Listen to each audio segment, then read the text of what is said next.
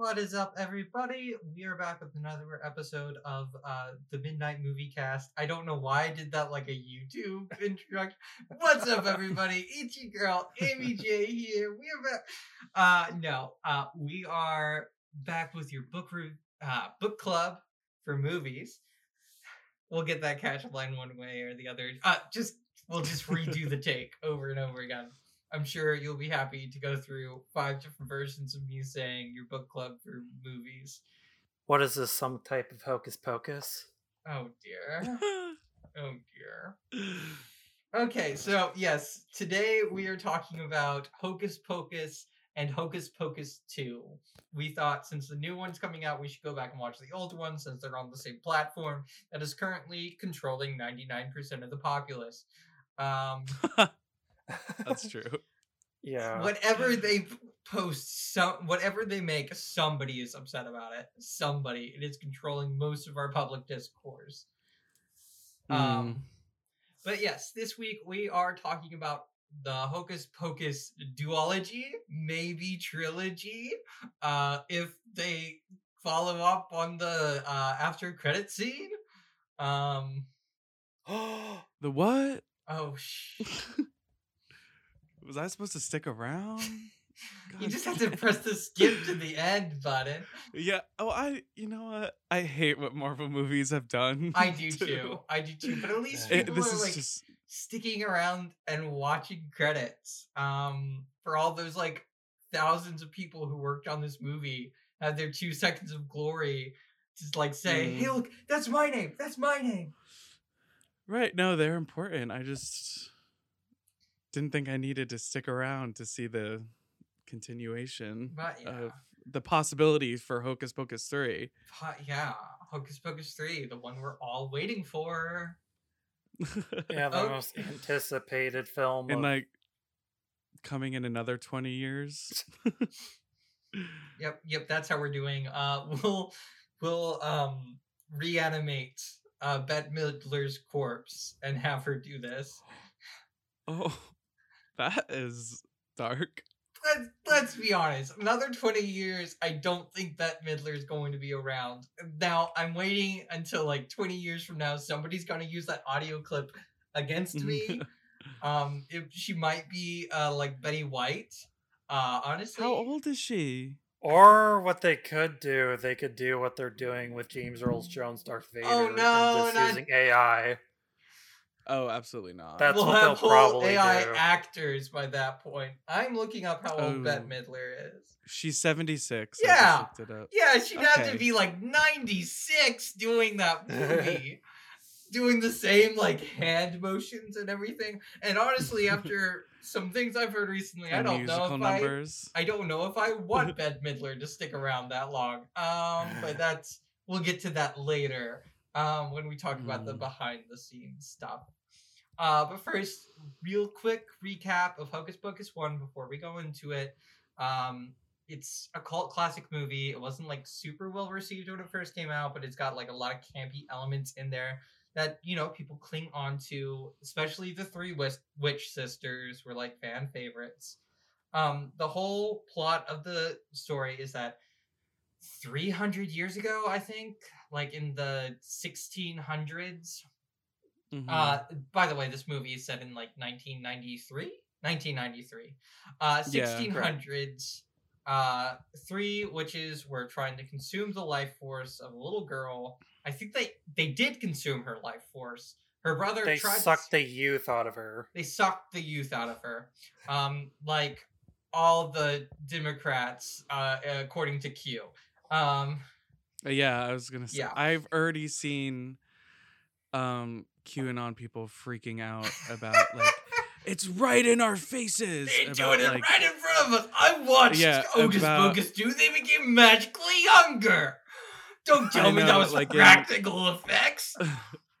not to skip ahead, but there's a scene in Hocus Pocus 2 where like she eats a face mask and she's like, "We're eating a baby," and I literally have seen QAnon people be like Oh dear. Outraged. Okay. that. but anyways, But yes, uh, besides the obvious, uh, besides the QAnon confirmed, uh, the movie Uh, her brother tries to stop them. He fails. He gets turned into a cat who lives forever. Um, that's his Mhm. curse, immortality. Which, okay, not to get into it already, but their whole goal is to be forever young. But they have a spell that already grants immortality. What? that that just like I I saw that I was like, wait, you could transform him into anything and give him more mortality with a spell. Why aren't you using this spell? Why are we sucking souls from children? Anyways, um but yeah, Mhm. they get but he managed to get like the town behind him. They come and hang the witches instead of burning them. I don't know why we didn't burn the witches. That's what we do with witches, as we all know, watching Monty Python we burn them. Um, but they cast a magic spell that says uh, on Halloween, on a full moon, uh, Virgin will light this one candle, which I think, like they said, was made with the fat of a hanged man or something. Which I I only bring up because I'll bring it up back later. Um, but uh, he's gonna light this black flame candle and it will bring them back. What they don't mention originally is that it only brings them back for that night, um, which becomes a point later. But yeah, uh, later this kid who's like too cool for all this like y- yo cool like Halloween worship. Which, by the way, this town worships Halloween. This town like everyone Isn't it? it's being taught Isn't in it schools. just Salem? Yeah, Yeah, it's it's Salem. But the story But is it's being Salem. taught They in are like that. Are they? I've never been. I've never been. Well, I've never been either, but I would assume it's You would like assume. Salem. You know what they say Salem about ha- assumptions. Salem has like half of. They have like a big tourist community come in just and to here's where we hung hear the, about witches and everything. So I believe that part. And here's where we hung the women That is who were too liberal for our town leaders. Um, but yeah, they. Uh, this guy who comes in who's too cool for school, trying to impress this girl who has, uh, I think his little sister says nice yabos. Um, yeah, he goes in and trying to impress her. He lights the candle and resurrects the sisters, therefore confirming that he is a virgin, and we will be reminded about that a hundred times. And the whole movie is about them Thousand times trying throughout the movie to movie. stop the trying to stop the uh witches from like wreaking havoc and sucking children's souls um Mm-hmm. And a lot of crazy weird things happen along the way. Uh the cat the boy who was transformed into a cat reveals that he could still talk when he was a cat. Mm-hmm. um which he was trying to get the attention of his parents earlier. So did he like get the ability to talk later?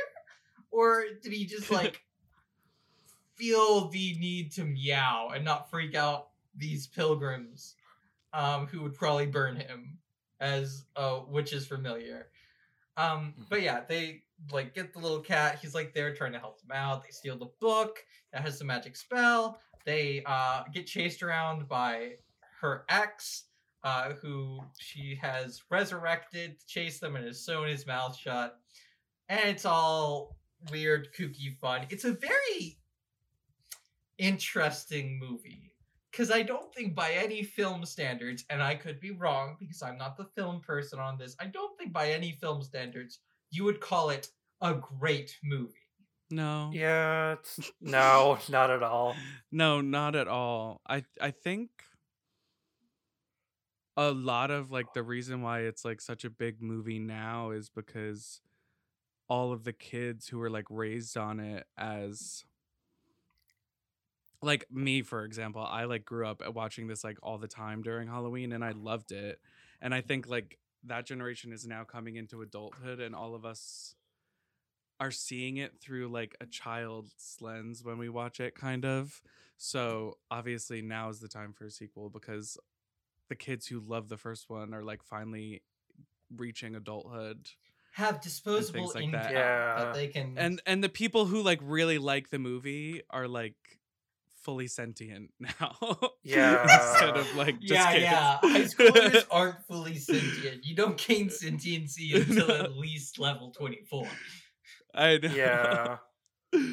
I would say it's a very 90s movie. Very Oh, yeah. Like it reminded me a lot of sort of sort of like that cultural impact that like Space Jam had, how like Oh, It's not a ridiculously good like movie, funny. but it like everybody loves it. I yeah. know.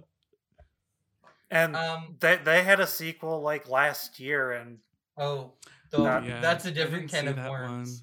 Um, different. But very different. Yeah, but I would say for me watching it, I would say it kind of more was more interested in more of like some of the technical aspects of like the filmmaking of it. Mm-hmm. Because like a lot of that like stunt work and using like the mechanics to like making the witches fly and you know using like i didn't even like realize as watching because i always thought that the binks the cat was just a puppet but no, No. they actually use He they actually use cgi He is CGI Yeah. as hell. He is 90s Like- yeah. budget movie CGI. Um, yeah I I put in my notes. Uh, it's it feels like a '90s DCOM, like Disney Channel original movie. It gives me that nostalgia for Oh that. yeah. Um, I love for some reason, well, I know the reason it's because I was like raised in like the golden era of the DCOM, but like there's something about like DCOMs from the 90s that is so nice to like watch. And I know Hocus Pocus technically isn't one, they're so like, but for some reason it gets like lumped in with them, but because that's like that's the like look the channel and that like plays feel it. of them. It gives me a Halloween know, but, like- Town vibe. It gives me uh, oh yeah.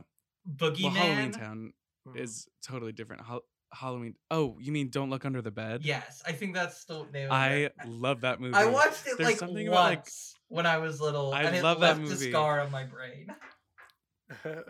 but there's something about like a DCOM that's like shot on film from the 90s or early 2000s that just has such a nice look to it Uh-huh. that Uh, like really pleases me as a viewer at least so i kind of forgive a lot of things in them because i'm just like this is so nice as a feeling It's also just visually for the the thing I noticed about this original movie is that like there are camp elements, but most of the camp Yeah. comes from the witches and the things they do.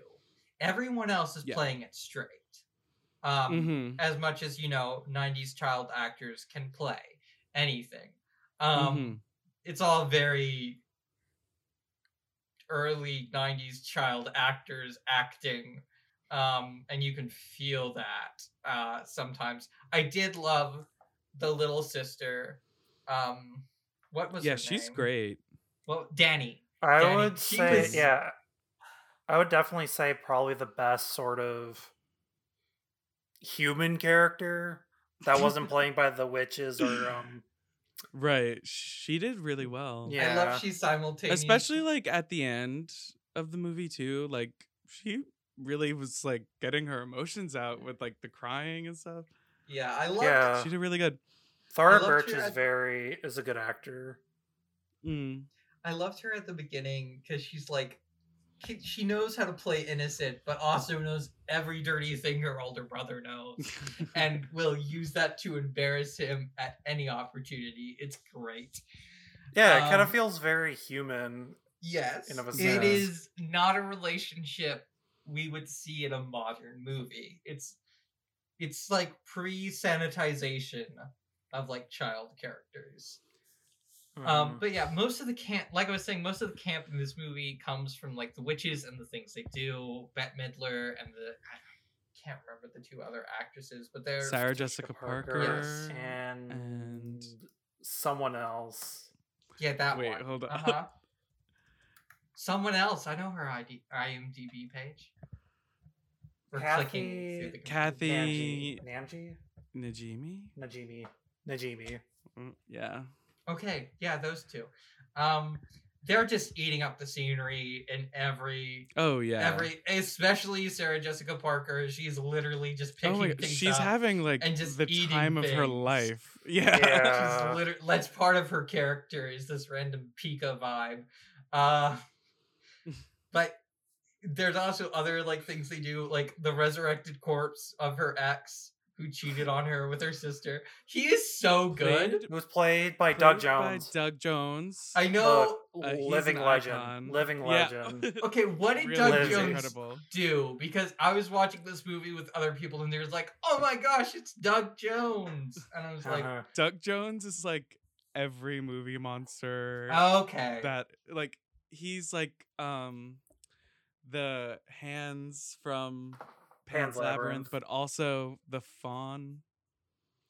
Um and he's the fish from the Shape fish of water. the the the the, the, the, the sexy fish from Shape of Water.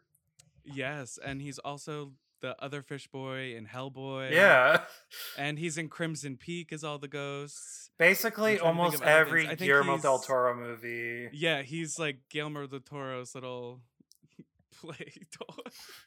but in in yeah. Guillermo You know del Toro wrong, just but- really wants to see uh him play sexy fish. What can I say?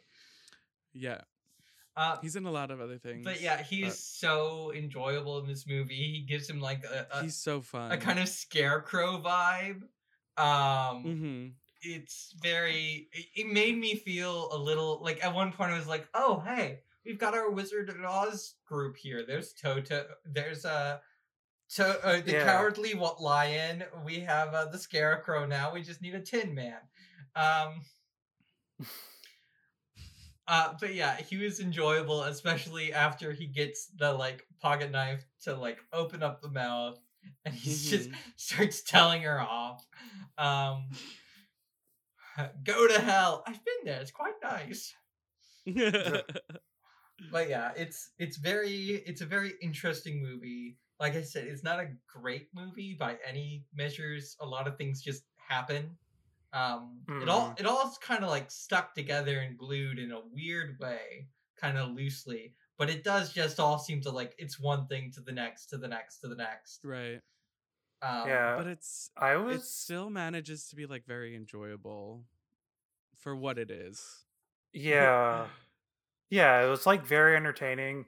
It was like kind of Yeah. surprisingly a little bit dark at times. Oh yeah, Which, definitely. In fact, in fact, they're actually um the screenwriters. They actually wanted to make it much more of a darker story, but you know, Right. Disney, so they kind of had to sort of I mean, Disney fight a little bit, but that's still understandable. But like the climax and like the ending of the movie, it's so dark. It's like oh yeah. once when sunset when sun rises like the witches just go poof they explode like literally they just go like bye bye and like um Winnie like turned into stone and then she just explodes and then like before that, actually- I like didn't understand why she was the only one who turned to stone. because she she touched hollowed ground.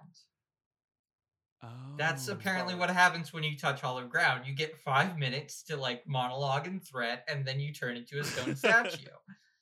Oh, yeah okay. and then like before that like one of the, like the witches like hits the cat and then like assumingly it dies and then like oh, once yeah. when the witches were defeated It like, like, hit, the it- ghost yeah, he gets Uh, hit by a car, and we Yeah. watch him reinflate. yeah and like the and then basically like the ghost of binks or whatever like says like hey thanks for saving me now i can rest easy and then like His little sister comes out. So it doesn't get the cat. She they like literally they don't get a cat at all. It's like literally there is a literal cat. There is a literal cat just like sitting there, just like dead, and they don't even like realize it. Like, No, they were like watching the cat. They were all sad Yeah. about the cat. He was dead. That was his soul. Um, but yeah, I the one thing I always forget going into this, and then remember when an, anyone brings it up, is that is McGee from NCIS. McGee is the cat, and that Not always very familiar. um I I gotta say. I watched like a lot of it in like high school and middle school. Mhm. Um and it just always like blows my mind because that's the only other thing I've ever seen this man do. Um I'm pretty sure Mm, I can't say that definitively, so I shouldn't. But um he he just like every time I watch it, it's like, oh yeah, I remember you from that cop procedural about Navy crimes. Um Mhm. but yeah, it's where it stops, brain. Yeah.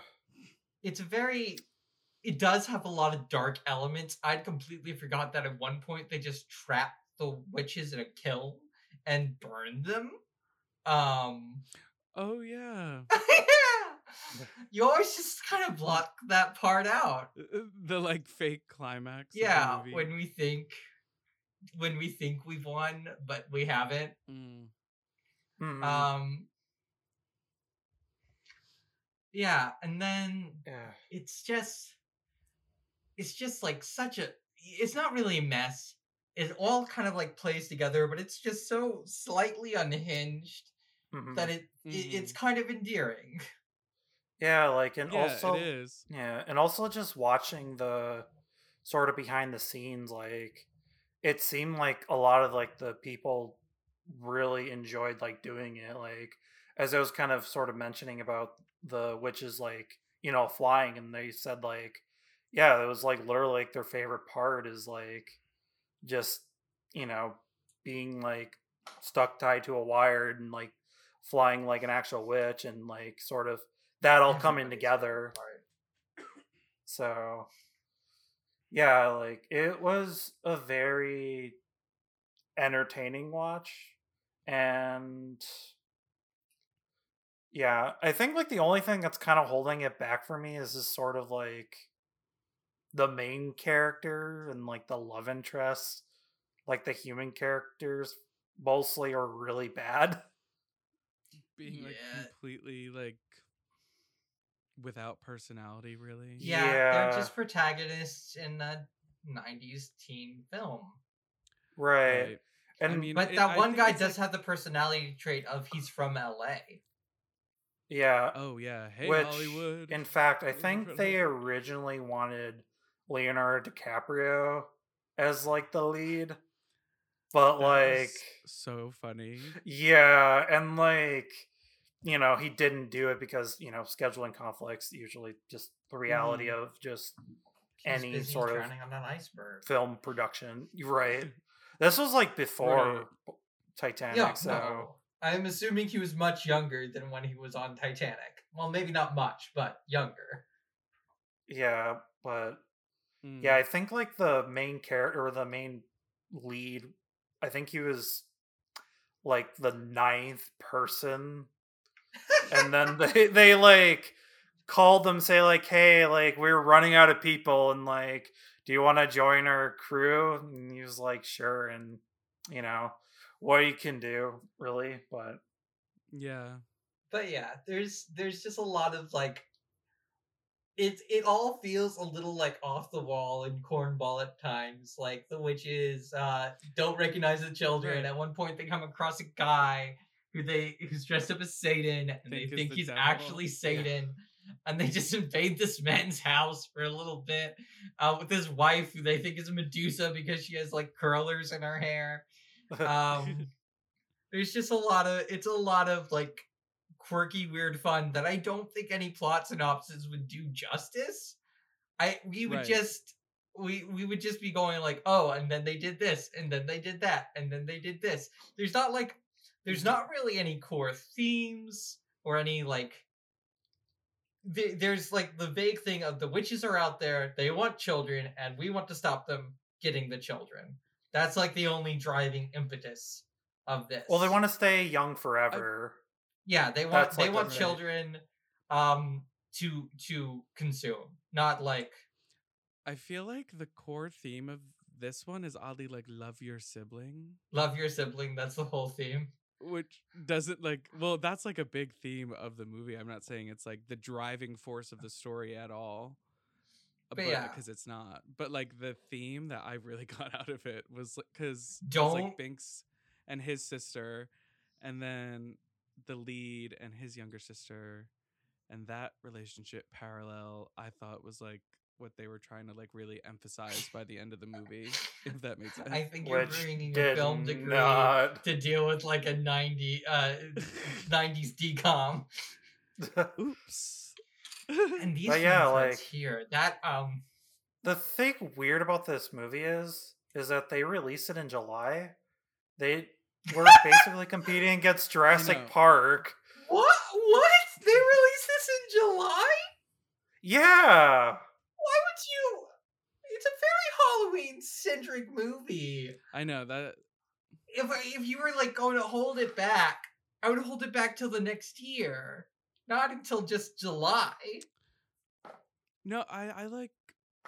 I know that it got kind of like mixed reviews upon opening. Maybe that's the reason no one was in the mood to watch it. No one's in the mood you know, in like- July for spooky. you have to release it in like September, October, Right. or just like they did with the second one. yeah. hmm It's basically kind of like how it got successful was like it did so well on cable. Like it sort of got the Right. a Christmas story treatment because I think the a the Christmas story was also wasn't very financially successful, but it really Mm. was sort of popularized and was super su- successful on cable.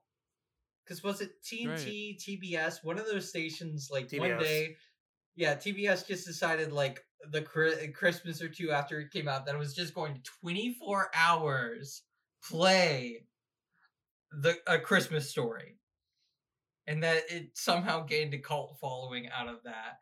But yeah, uh, I don't know where the beginning of the cult following for this one is, besides uh, Bette Midler and like the campy campy witches appealing to all the queers. Um, Yeah, like they were Exactly. very like the Sanderson sisters. They were very like live action Disney villains. Yes, Like Really. I miss yeah. Like- Disney villains. Ah, just like the people reveling and just being evil. Speaking of animation, I got a question for you guys. Do you think this movie would have been successful if it was an animated movie over a live action movie? No, I think being live action it gave it its like No. it, it let them be weird and experimental. Um animation they would have had to like animate each cell and plan out each thing and most of the Or it could have like, been stop power of motion. this It, it could have been like stop motion. but most of the power of this film came from the three witches just just Right. going at it doing whatever weird thing they were doing that it, it doesn't seem most of that did not seem planned uh it just seemed like they Mhm. literally like let them out to eat the scenery um Right. like i know the calming circle and all these other things i don't know how much of that was just improv and how much was like scripted but they though it was those three's performance that i think really made this movie like stand out and i think we would lose that if we were having to meticulously craft each one of them doing whatever they were doing Mm-hmm. Okay. Yeah, I agree with that. I think, I think it still would be like a decently successful movie if it was animated. But I do think, like you said, like the drive of the movie is how much fun the Mhm. Sanderson sisters are having. yeah you'd also lose Just- a lot of the camp element that i think Right. would go for it because it would all be like unified theme. Uh, whereas a lot of the thing that makes this movie like work is the Sanderson sisters standing out against everyone.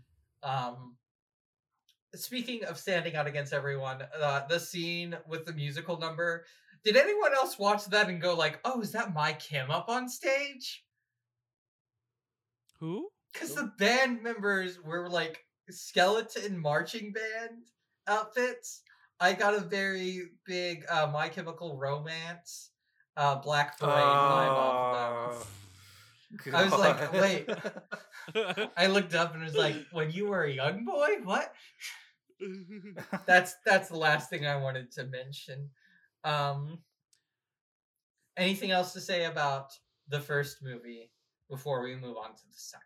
Well, what would you guys rate the first Hocus Pocus out of five? Ooh, that's a good one. Um, I'll give her. I'll give her like a three, because it's fun, enjoyable. I feel like this defies rate. Like if I was rating it as a movie, Right. it wouldn't be rated super high. But just like rating it as an overall experience, maybe a three point five, somewhere in Yeah. there, pushes it a little over the top. Like I would say, like for me, like two and a half, three. Probably more Mm. closer than a two and a half. Like I, I think I appreciate it in terms of like the technical and like the performances of the Sanderson just- Mhm. sisters and Doug Jones right. and Thor easy. Birch. It's a fun movie to watch on Halloween with all your Yeah. friends. Yeah, that's it's why just- it's For like sure. campy, and that's that's why Mhm. it's a cult classic. Because we don't have a whole lot of like, besides horror movies, we don't have a whole lot of like Halloween centric movies, and this is like a good mixture of like creepy but not trying to scar you. But if you want Most to have like the a witch time. movie that will scar you, and that is also a kids no, movie, no, no. is the '90s version of The Witches. Yeah. I love that movie. That movie, I actually watched it like a few, um, a couple of years ago, and like it's it's really scary. It's really scary and really good. Like if you Yeah, if no, if if so you if you want to have like a good like witch movie that's probably better than Hocus Pocus would probably be the 1990s version of The Witches. That's the soundbite Mhm. that people are going to use and say, "How dare she say that about the Right. witches?" Um, but yeah, no, we've gone into Amy Woosh territory again. Uh, I I don't want to be scared by witches. I like the campy enjoying of evil witches. Uh, but yeah, now let's get into the sequel. Twenty years later, they decided it was time to bring it back. Like it was actually every 29. 29. 29, 29. almost 30 years. Well, yeah, Yeah. that's the My 30 year cycle for you. Um, yeah, it's so the sequel. Uh, we get like we get taken back to the small uh, town they were living in, but this time we get to see the Sanderson sisters as children, uh, growing up in this very uh, puritanical pilgrim town because most because you know Salem, Massachusetts. Salem? Yeah. Mhm. Um, we get introduced to more people around the to- town instead of just Thackery Binx, the talking cat. Um, Mm-hmm. uh, we get to see like how they're dealing with life, and strangely, how they're three orphaned girls uh, in this town without any parents. How they want to make Winnie get married to some guy she doesn't like, uh, when she would instead like to be with uh, Billy, who she had one kiss with, um, and has proclaimed him as her own.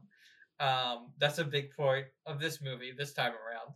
Um, uh, and then they eventually get run out by the town um, after like they try to take her sisters away and force her to get married. Uh, they all run out and escape to the Forbidden Woods, where they meet uh, Mother, the devil herself. I don't know, uh, another witch who Where they meet Mother Witch. Yeah, She's just the Mother I mean- Witch. Yeah. they that's what they refer like the whole first movie they keep talking about their sweet mother and in this movie they talk they refer to her as mother um Mm. so i'm assuming this is who they're talking about who has the ability to transform into a crow which i would have It was a- like, why it was none of the actually a- I think it was a red raven? winged blackbird. No, a red winged blackbird. Ooh. That's Blackbirds what I dead of woods mhm. Um, yeah. So they meet this old lady, and she's the one who gives them the book, which I think also makes her Satan herself, uh, because they say in the first movie she was given that book by Lucifer. Uh, I, I, I, I think that might have just been the urban legends going around. But they also Mm. accurately predicted that Binx got turned into a cat, so I don't know what to take as like uh as um honest and what to take as like just lore. Um, Mhm. but we go back. They get given that book, and uh, they find this spell that's like Magicae Maxima, uh, that apparently will just grant a witch ultimate power. Um, uh, we also get told the book doesn't like that, uh, and they shouldn't perform it. Um, and then they, uh, we get like a flashback to years later, um, and now we're back in Salem. Uh, it's been about Mhm. 30 years since uh, the events of the last movie, which are canon. Um, and we get introduced. We pretty much go straight into like getting introduced to the girls, right? Or the girl. Yeah. I'm trying to remember how Yeah. that starts. It's like completely. It was like It, two um, of it was like two of them. It was Two like them. the main one and then the sort of other friend. There's like three of Yeah. them, but like one of them was like right. trying to, you know, Hang out with her boyfriend boyfriend. and all his. Yeah. Um. Yeah. He so was, that whole dynamic is set up right off the bat. Yeah, that's, like, basically. set You up- get that there's two friends. They're about to celebrate the protagonist's 16th birthday, and that's um. and they have a third person in their trio who they feel is leaving them to go hang out with their boyfriend and have a party on the same night. yeah, it was also set up. Also the mayor. the the flashback actually happened on Winnie's 16th birthday. That's kind Right. of important because that's apparently when she can start like manifesting powers. Um, and she immediately uses the spells and her powers to like attack the town and like set Right. the old or set the like um preacher's house on fire, the one who's trying to make her marry somebody and was trying to take her sisters away. Um Mm-hmm. but yeah, we get the two girls um, who were once part of a three girl best friend. They had like this ceremony they usually hold on her birthday. Um, they're into like witchy crystals and like magic and all that stuff, like like Mhm. Wicca kind of things. Mhm. Um, the the sanitary They or frequent the the magic frequent shop. the Major the neighborhood crystal. it feels shop. like a They're really Disneyfication of Wicca. Um, just like, oh yeah, Mhm. these things give you power. Like you never see them Right. like waiting for a full moon to make like a herbal like concoction know. that they're just gonna burn burning sage or anything. Uh, we Yeah, get it- introduced to them. We get uh, introduced to the girl and her new uh, boyfriend, who then tells them that they're gonna have a party. When usually these three girls all go out and do this ritual and watch a lot of scary movies on Halloween, which is this girl's birthday. Um, but yeah, they they are introduced, and then uh, the girl like mutters things under her breath to like freak out the guy um, because he's Mhm. like you're a witch and all this stuff. Um, they both end up getting Saturday detention. Um, and then we meet the girls. Uh, the one girl who's left, dad, uh, who's the mayor of the town, who is played by the Mhm. same actor who played the uh, old pastor of the town. Um, we get that established. Uh, eventually, they go to the magic shop, uh, and they're given a candle by the magic shop owner to go use in their ritual for the night. Um, which, when they go do it, turns out it is a black flame candle.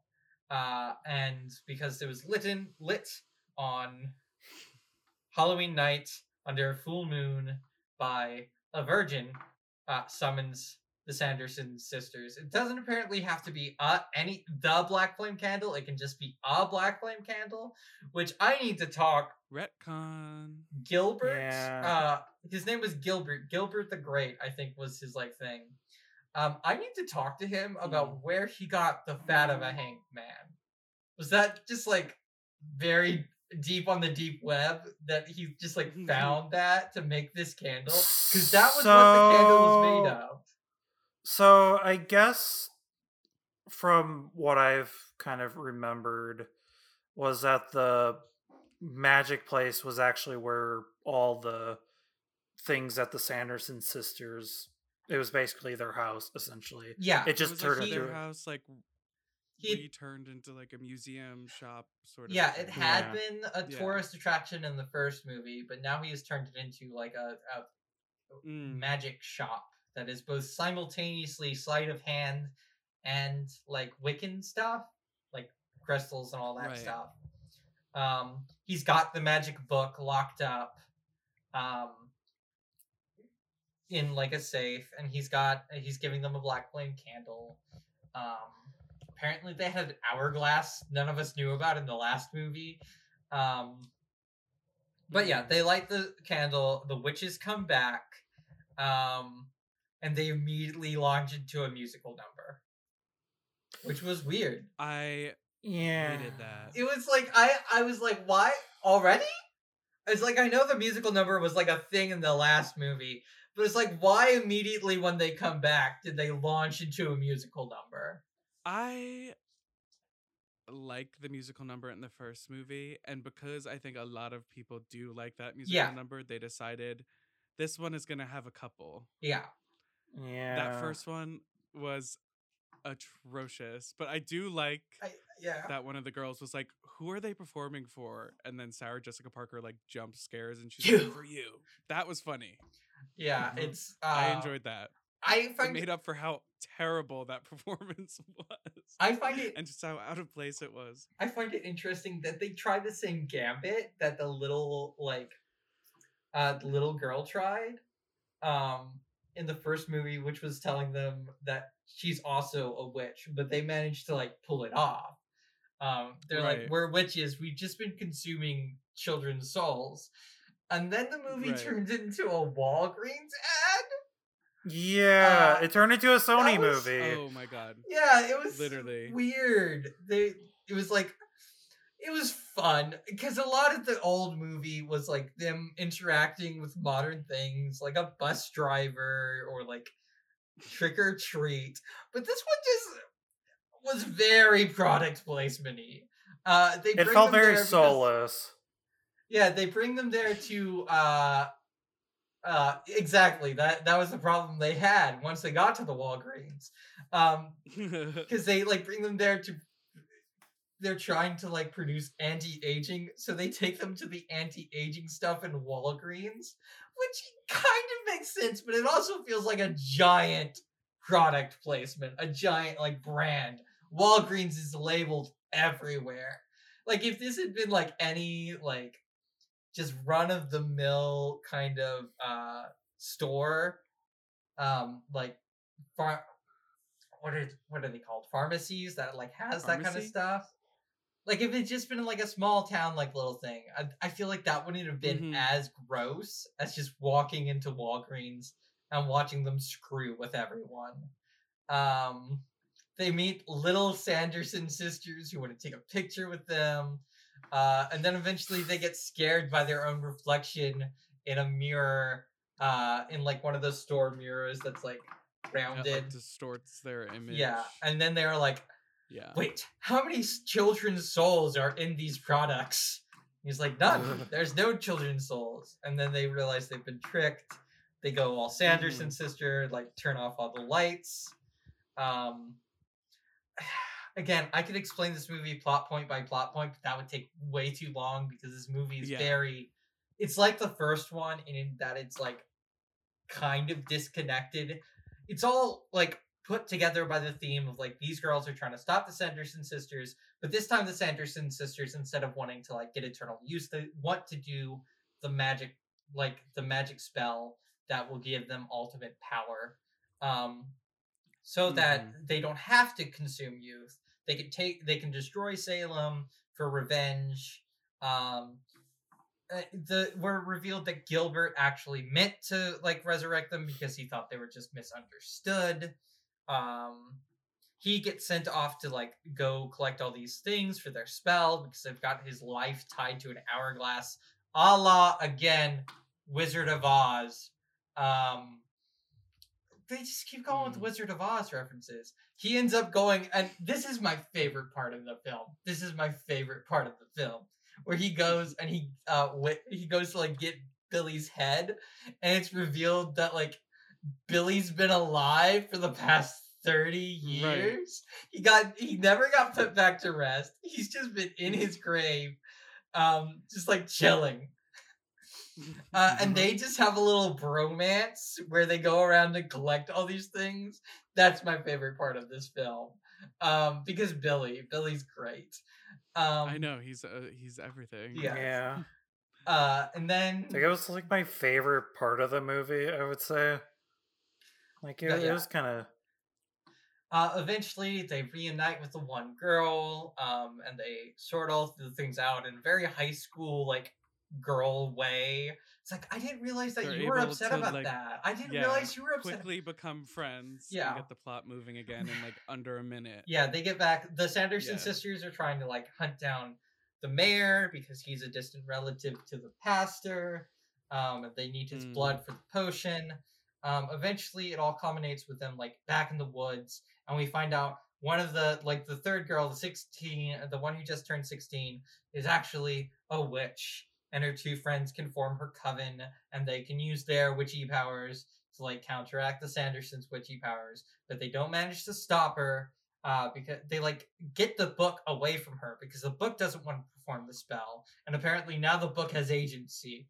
Um, and they get the book to like come over to their side, and it reveals that this spell is going to come at a cost that they didn't want to read, uh, and the cost is her sisters. They like perform the spell. She gets ultimate powers, but both of her sisters disappear, and that Bette Midler in this like little scene is just like so heartbreaking. Just like Oh, she's incredible. it's like I- I shouldn't feel as bad about this as I do, but she lost her sister. she did really, She really lost well. her sisters, and I was like, "Oh my gosh, I'm sad." Um, Right. but yeah, she then asks to be reunited with her sisters because ultimate power doesn't mean anything if she can't share it with them. Which, if she had just shared it with them, would have saved her ass, but she didn't. Um, but yeah, that. Anyways, everything gets like set to set right, and they go off to watch a horror movie. Um, I don't. I, that's skipping a lot of the things that happen, And like the big musical number. Mm. Yeah, the big musical number. Uh, that's I'm gonna get you. Drag Race Queens cameo. Drag I queens. hate- I don't like them. You know what? Actually, never mind. Because now I realize that I'm stupid. But I was like, I don't like them singing one way or another because how would they know that song? But how also, would they I know? put a spell on you? So, but then again, they I'm did see the people performing the song before, earlier. Mm. But yeah, I don't know. um, but yeah, at the end, the girls become like a new coven. Because we can't just demonize witches in movies anymore. I know, Um, being a good gaggle of witches. but yeah, these are the good white child eating witches, one. Which I think Mm. I They guess like the thing I was a little confused. Like, how did they? How did like she like get witch powers? she turned Like that was the 16. thing. Oh, Oh, yeah, she turned 16. That's like when you And get just witch being a powers. They said, like, on a 16th birthday, if you're a witch, you just Mm, start mm. getting your powers. just randomly. Yeah. No, it's when you get 16 because patriarchal uh fears of women aging. Right. But they also did mention white witches. Yeah. In Hocus Pocus first one. one, Yeah, they she's like, "Oh, aren't you a little clever white the lead, witch?" like the lead love interest of white witch. because I she uses that too. salt. Because she uses salt against Because them. yeah, in the first one, Which that- was for they never like it didn't really affect them as much, but like in this it was like, oh, we're just magic barrier because we can it. have because we have the money to do the green screen now. We have the money to like do the special effects. And the old one, if they'd like tried to shoot lightning against it, it would have looked stupid. Um, they did use the lightning effect. The lightning effects have been upgraded like greatly. Um, immensely. but yeah, it's there. There are a lot more. I feel like there are a few more like plot threads or like ideas in this one that are like shown and then thrown away. I also feel like. So my big thing was if the last one was a '90s DCOM movie, this was like a present day DCOM movie. Um, I feel like it's I haven't seen a present day DCOM. I haven't either. in a while. They've really gone downhill, but I, I, I feel this gives me the kind of vibes of one. We've got the core three female friend group. Uh, Mhm. We've got the the power was inside of you all along, and friendship is the real thing we should go for.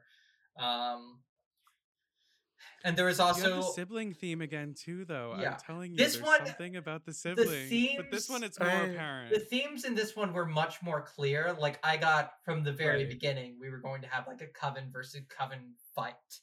Um, Mhm. uh, the, t- the themes of unity, of like friendship and siblinghood is all kind of gone through.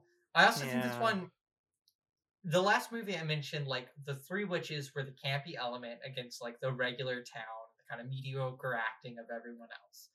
In this one, they like feel like they've heightened everyone else, not to their level of camp and weirdness, but to a level of camp and weirdness. And I don't know if it, it really chives I- as well.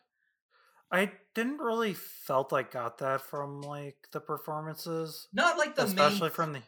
not from like the I don't main think the- three girls. I would say yeah, because for me, I would say this acting for me, I felt a lot worse. Like I hmm. felt I didn't really weren't really bought in by it. Like it just felt very wooden. It felt very wooden to me. Hmm. Like it didn't really show it. It kind of felt like they were very static from like what I watched and I thought it was just very just I thought it was just more boring.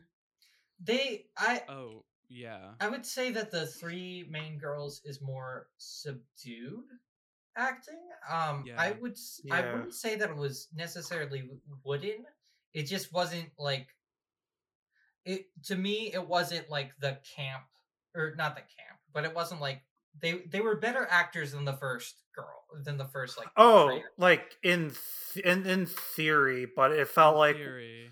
but I it just actually agree with you.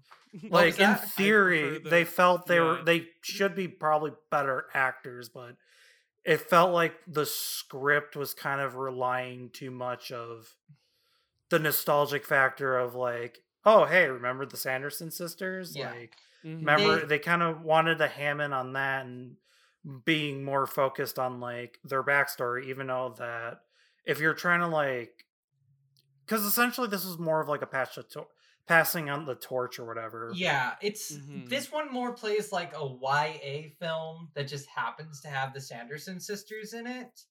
right Yeah. Whereas the first one was like tailor made for them.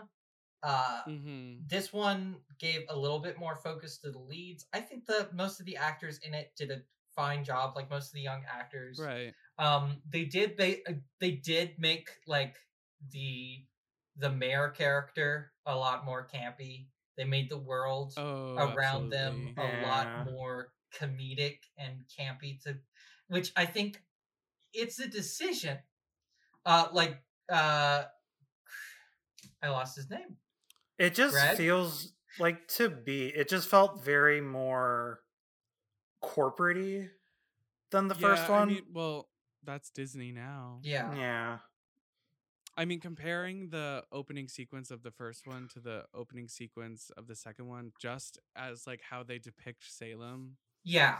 Yeah, it's, like very insane the difference of them because in the first one you have the Sanderson sisters being hanged, yeah. and in yeah the second one you have them scaring the mayor with a spider, and he thinks it's the devil, and it's like a comedic thing And for them to go and escape into the Yeah. Catch a house You on know? fire and nobody gets hurt. Like the first one, they literally kill a child and then mutilate her brother and turn him into a cat, and then are hanged. yeah Um, it's a very different vibe. It has been very sanitized from the 1st Mhm. one. We've gotten rid of most of like the kind of more adult elements. Nobody's mentioning yabos. Uh, we're not constantly bringing up a thousand times about how she's a virgin.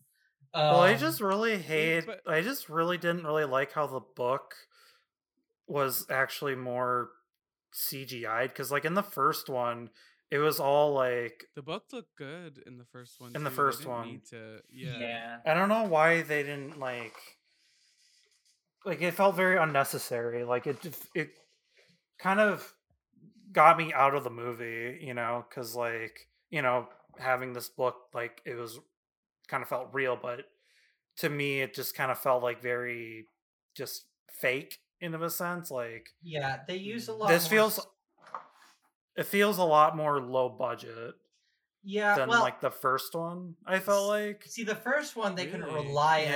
as much on CGI. Right. This one they That's can, true. um, which like gives them. They had to use practical effects because it was the '90s and we didn't have much of Mhm. anything else. Um, but yeah, uh, I. It feels a lot more sanitized. It feels a lot more corporatized. But like I said, if the last one was a '90s DCOM, this is a modern DCOM. That's like Mm. what Disney Yeah. produces now. Um, Right. mhm. I there's also like the um the Gen Z kind of that's yikes or things. And like I said, they made the town a lot more campy. Like the bullies in the old one were weird, but they weren't like oddly they weren't as self-aware, whereas the bully in this one is just like too dumb to live. Um the bully slash boyfriend um who doesn't realize he's bullying people uh right. Yeah. it's a lot more it's a lot they've like heightened the comedy um they've made it a little bit more self-referential uh which is the way a lot of movies are going right now um It's- but yeah was it Meghan Trainor at the beginning when, like when they transferred It sounded just like a Meghan Trainor song, but I don't think it was because I don't think she has like Halloween music. But yeah, it, it was definitely like Meghan Trainor Halloween, Esque. like Spirit Halloween. See, what I find a lot of people are saying like this feels like a copy of a copy. Um like they do lean very much into like old references and things. I honestly think they do a good job in this movie not relying too heavily on the old plot beats. They do find their new ways of like doing things. Um like it's not just like keep keep away the book from the witches the entire time um hmm i also like they do a good job setting up their themes setting up uh their what is it the um what is the the the film term or the story term about uh the when a gun is placed on a wall in act one you better see that gun being used in act two three. act three or something along can you give me the name it's Of, like, somebody's That's just, like, gum foreshadowing. it's somebody's Foreshadowing. Wait, what? gun it's Oh, a very like the specific term Like where you where you introduce something in the first act and then it um comes back in the third act. It's like Like a the no uh, it's it's like don't introduce extraneous elements it is very specifically somebody I think it might be mm, I think it might be the Hitchcock rule. Right, because didn't he say that about like a bomb on a train? No, that's Yeah. it, that's it's scarier if you have if you like. It's more scary if you put a bunch of people in a bomb in a room than just blowing up a bomb. Mm-hmm. Mm. Um, But yeah, Chekhov's gun. Chekhov. Chekhov's Oh. gun. Sorry, it's Gotcha. Theater World. That's, I, that's I do think I have heard of that. yes, though. Chekhov's gun. Yeah. They do a lot of that. It's not necessarily as much foreshadowing, but just don't introduce extraneous plot elements. Um, if you're going to introduce, if you're going to have a solution later on, make sure it's set up beforehand. I think they do a, decent job here, even if it's campy and weird. I love the little part where like they're stuck in the salt circle and I was like, okay, how are they gonna get out of this? And this better not not be some stupid thing. And then the Roombas that we've had like set up Oh the god. entire Yeah. movie come in and start like Yeah. eating the salt. And I was just like, ah, ah, Chekhov's Roombas. Oh, I loved the Roombas, I have to say.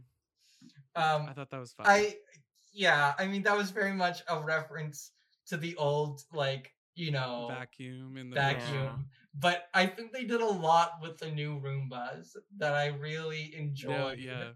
Um they did more with the Roombas than they did with the vacuum in the first one.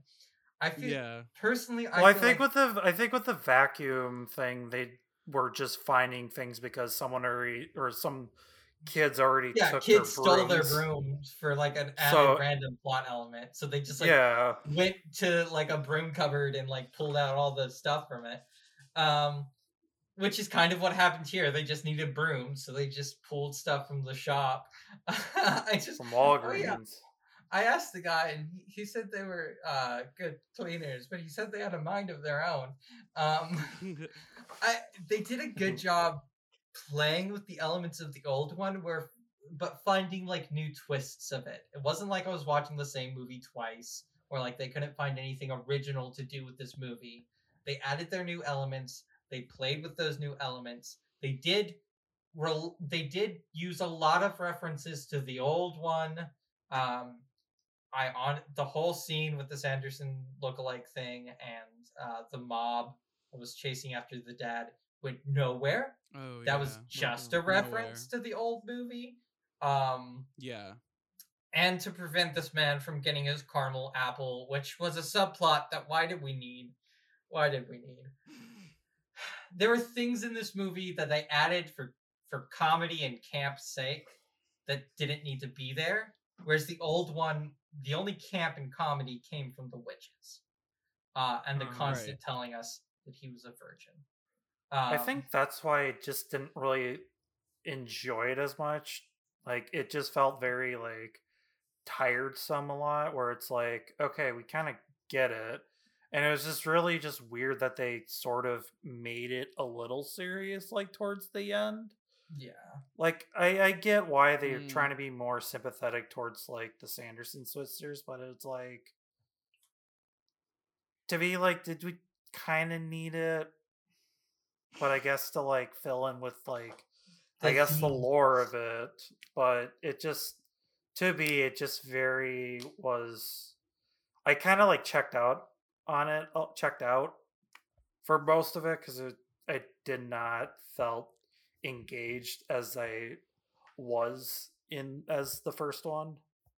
Mhm. I think that was just more of just like how it like some of the productions were just sort of made. I don't know if like you guys noticed it, but like the uh, the audio dialogue for me for some reason because I was like watching it with like my headphones and watching it like on the on my computer and just kind of hearing hearing right like now we're audio. entering Amy Woosh zone, but go ahead.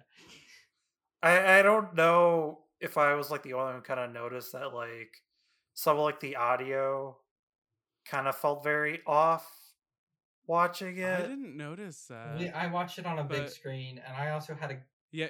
old. Okay. I also had um. I watched it with friends, and my friend's dad was there, and he was on a meeting through both the m- movies, talking in the background. So that was. If you're listening to this podcast, I it was great. I loved it, but that was that was hard. I had to like pay Yeah. extra time to like focus in.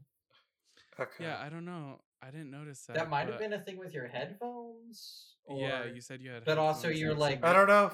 You're the audio tunes- engineer here, Yeah. so Yeah, so Yeah, that's maybe true. it was just like like something felt very wrong that they kind of didn't do like audio editing or they kind of did they sort Hmm. of like half assed it but i think that's just sort of me just like over analyzing it I kind of want to like go back now Just like listen watch a it with clip and like listen to the audio with headphones and see what happens. Now, I, I, I, I might be a little crazy on that.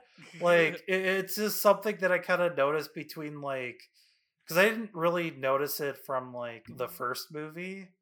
But, like, Right. comparing it to the second one, it just felt very, like, something felt very muffled Mm, in a sense with, like, the audio. I don't know if, like, earwax if this was if if if, if it was like yeah if it was Mhm. just if it was just like if it was like a rush production whereas like they didn't have time for like post production stuff maybe but i don't really know but it's something that i don't know if anyone would notice other than me maybe i'm crazy but I don't know. A little wanna see if, like, off-topic. um, I, I'm li- I'm like actually gonna go check and see if I.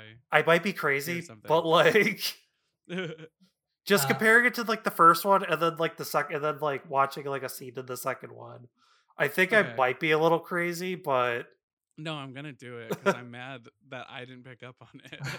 You noticed something So- like super niche about a film that I didn't see. How can I call myself No, a film exactly. bro? I know. i it, it it's something that like i i've kind of noticed but i could like i said i might be a little crazy on this but if Been listening you guys say to like the audio Yes. files. Um, right but yeah, anywho one of the big questions I always like to ask whenever we watch a um, whenever we watch a new Disney remake or a sequel that's coming out like years later, um, is I like to ask, what would this movie? How would we respond to this movie if it wasn't a sequel, uh, or if it wasn't a remake remake of that original movie? Like personally, I believe most of the Disney like remakes we wouldn't give two craps about uh if they No. like came out now. Maybe Beauty and the Beast, we'd be like, oh, that's cool. But I think like Aladdin, Lion King, we would all just kind of like shrug them off. Um Yeah. so with this one, I wonder like if we didn't have the legacy of and I, I'm including this one because it, it while it, it does while it does reference a few of the old things and it has a lot of like lore in there, it could stand on its own as a movie, um, with just like a few minor modifications. If we didn't have Uh, have yeah, the I can original see that. movie. So Yeah. how would this stand? How would this movie fare if it just came out today? Um, which I honestly, like, probably would not give it the time of day. Hmm. If it came out today. i think no one would Um, watch it honestly I, I- really like- think it would. I think it would do terribly I think it might. without like the nostalgia selling point. Here's my thing. I think it would do pretty terribly as well. But I think Okay. a small group of people would really latch on to the campy acting of the witches and like Mhm. their interactions along with like the weird kind of uh romance the romance between Gilbert and Johnny. And I think it would slowly become another cult classic. Like the first movie did.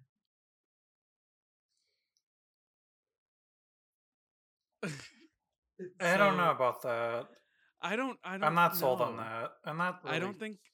I think if we didn't I have the, the, first original, one like has a certain. Sorry, I think the first one like has a certain charm level that Mhm. this one just is. But I think the reason have. we don't like see the charm in this one is because we have the old one that we're comparing it to. We've we've like seen the Sanderson sisters before, but if I we hadn't I know. seen them before, if this was our first introduction to them, I think people would love them. But it would be a very niche group of people. Hmm. I mean, you could say the same way as the first one. I think that's what the problem with the second one is, is that a lot of the plot elements felt very similar. Like it almost felt like I guess I kind of call it like a sequel make, where it's like it's a sequel, but it kind of feels like a remake of like the first one, which is Mhm. more sanitized. Um, it almost kind of reminded me of the new Mary Poppins movie where I it have not seen it- that one. it marketed it kind of was marketed as like a sequel, but like it kind of felt very similar to the original, like the first one, Mm. in of a sense. Yeah, I'll admit a couple of the plot elements. I think the weakest parts of this movie is when they are trying to reenact plot elements from the first one, like when they do the Right. whole mob scene, um, which my lead goes nowhere because it was just to reference the old movie. But I think in the Right. elements where like it moves forward, like uh again the bromance. I love the bromance between those two um i think when it's like dealing with the three little girls like and their reaction to all this i think that those parts work um so i i, I don't know part of me wonders if we had just if this movie had standed on its own with like minor modifications because it doesn't have the old Mhm. one to lean on um would it like do pretty well and i think it had the potential because because it's a sequel because we've seen this all before um i don't think it will become a cult classic but i think it could have been could have like recaptured that essence if we didn't have it relying on the old one as Mm. I think with like modern audiences, I kind of feel it would just be like, oh, why are these witches so over the top? Like. I Then mean, we have, like, some 90s sort of series. audiences, They would have done. They would say that. I mean, again, the '90s movie flopped, but Right. like a few groups of weird people who like campy villains, aka the queers, um, like latched onto it and made it a cult classic. Yeah. But I don't know. It just. I think that it probably would have made. I think the sort of backstory of like the witches would have kind of made more sense with like the theming of it. But like for B, it just kind of felt like it's like why do we need it? We just kind of already kind of established that they're like like a typical like Disney villain. Like you know they never really had like a backstory that was like it wasn't explored. It was just kind of like all they just kind of want is like just be young forever, Mm. you know. But it just kind of felt like they were like, oh, we're kind of just giving them like a backstory, but the one that was like established in the first one, I guess, wasn't like good enough. I guess so. I mean, it didn't really change that backstory. It gave us a little bit more of a view of a younger them. I don't know if that was necessary, but it. I, I think for the theme that they wanted to do of the like sisters, um, Yeah. it set that up well, even if it made all of Salem campy and jokey, um, which I did not really appreciate. yeah. But yeah, uh,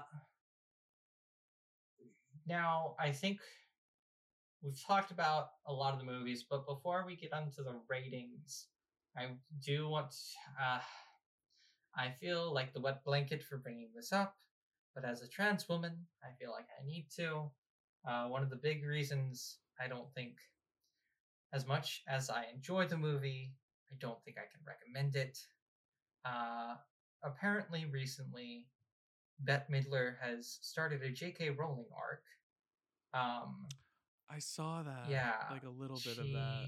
retweeted a a very trans, uh, an inherently transphobic arti- uh, article that was like, well, the far right doesn't like women, but the far left is trying to make us use like uh, more inclusive terms, so they're just trying to erase women just as much as the far right is, which is just like a whole uh, article saying that trans inclusive language is just as bad as literal Mhm. fascism. Um, and she retweeted that, and she was like, "I have nothing against trans people. This isn't, but we need to be aware of this threat to womanhood." And uh, we also she started like, "I've been a icon of this community for so and so many years," and that has rubbed a lot of people the wrong way. I hope Yeah. that's all we see from her. But I find like once celebrities start going down that path, they keep going down that path. Um, Yeah, I mean, look at J.K. Yeah. Rowling. I mean, maybe she's not another JK, but it's been concerning. So as much as I like Yeah. enjoy these movies, I don't know if I can like say everybody go out and watch them. Uh, because I don't Yeah. want to support that. That makes a lot of sense. That is completely fair. Um, I, I I didn't even know about that until you brought it up.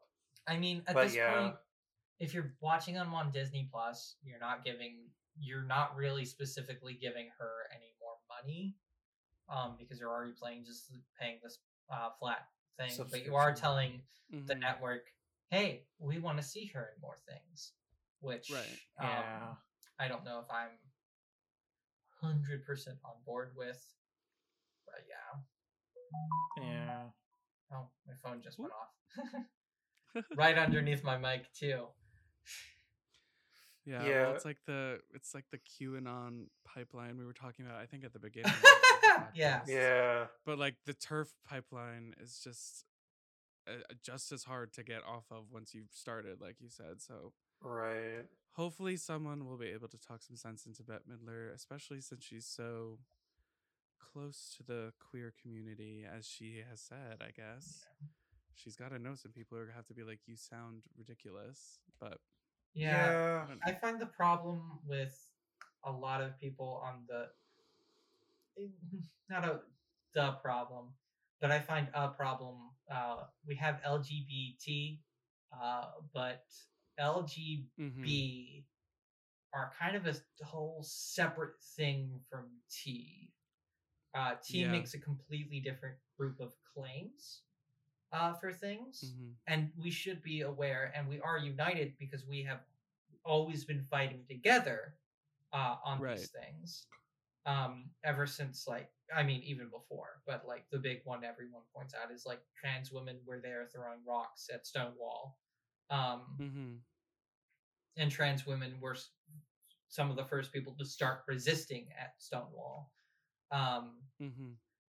but the cl- a lot of people if you're not affected by it you don't look into it so i find a lot of Right. uh, especially unfortunately like gay white men or older Oh yeah. No, I know. women yeah they don't do their research good people at all. yeah they don't tend to do their research onto anyone else's oppression and just kind Yeah. of like use that as a badge of like oh i'm oppressed i don't have to like help I know. when they tend to Oh, be I know.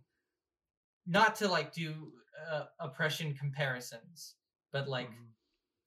No, gay but white true.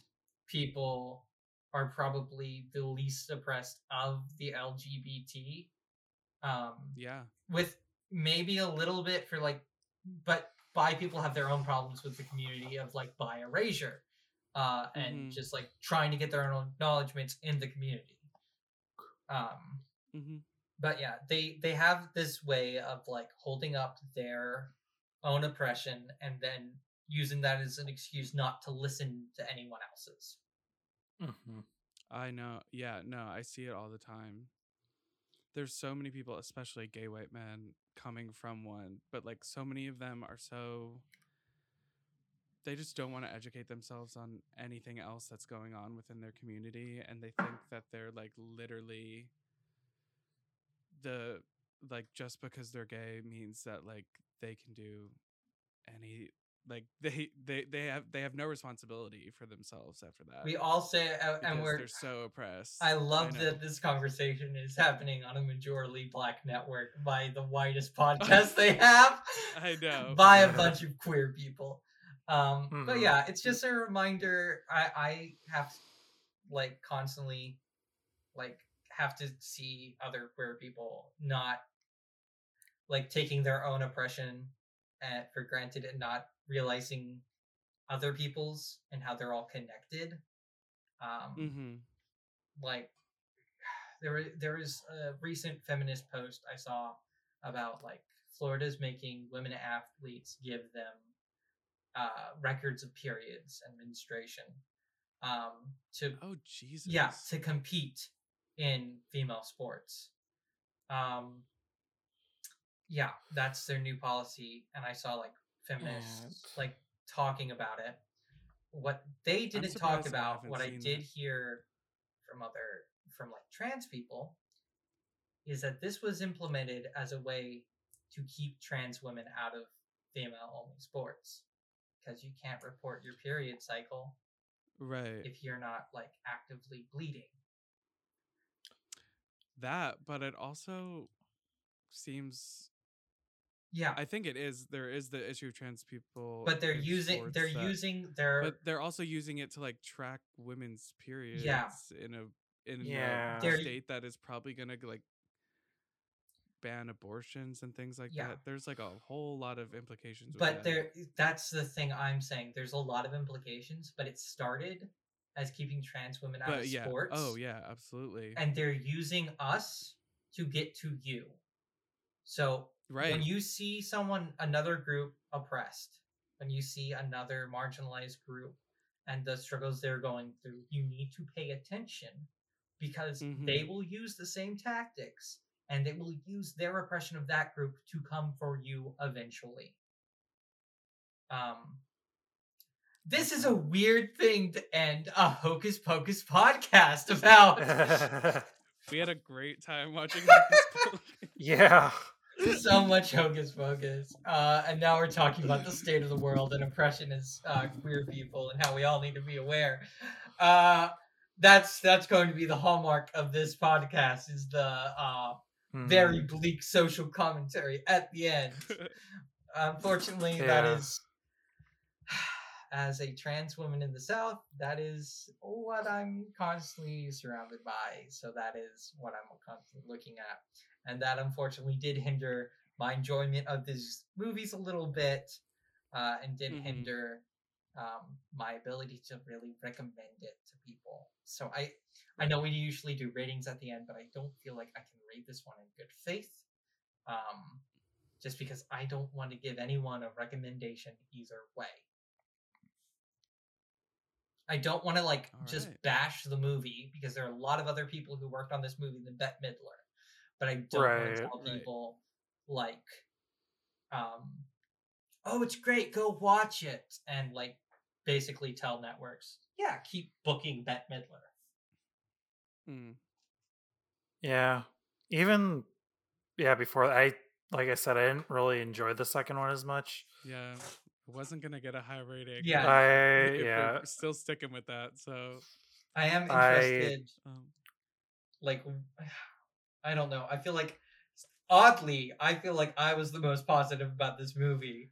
Um, I think so too. So Yeah. so. like, but I If I were to give it a rating, I'd give it a one, honestly. Like oh wow, me too. wow, Like- one point five. yeah, one out of five. Like Yeah. I did not enjoy it and just based on just watching most modern Disney movies, like it just f- still continues just the trend of just like, oh, we're making it very self aware. But it's just Yeah. like I just got really bored of it. Like Right. it, it, it to be it felt very unnecessary, honestly. Yeah, Like Yeah. I will say it. I have a whole theory about like unnecessary sequels. Uh, it in my little theory, it avoided most of the pitfalls. I feel like a lot of sequels fall into. Um, but that's a whole conversation for a whole different day. Yeah. But yeah, it wasn't. It wasn't strictly a necessary sequel. Um, I can't. I I don't think I can say it was like. As, I don't think I thought it was as bad as you two thought it was, but again, I can't recommend it in good faith. Well, there we go. So there we go. So our watching for next week, we're gonna do Bros because I think we've established in this last episode this is a very queer podcast, and we gotta Right. go support the queer movies. I think we'll have a lot to discuss about like its success or lack thereof next week. I've seen a Mhm. lot of things like coming out about it that I definitely want to talk about, but we'll save Mhm. that yeah. for next week. Um, Yeah. I think so- it'll be a good discussion. thank you guys for all tuning in. I hope you guys Thank enjoyed this discussion, followed with a small trans PSA at the end. Um, but yeah, everybody say good night. Good night. Good night. Ooh.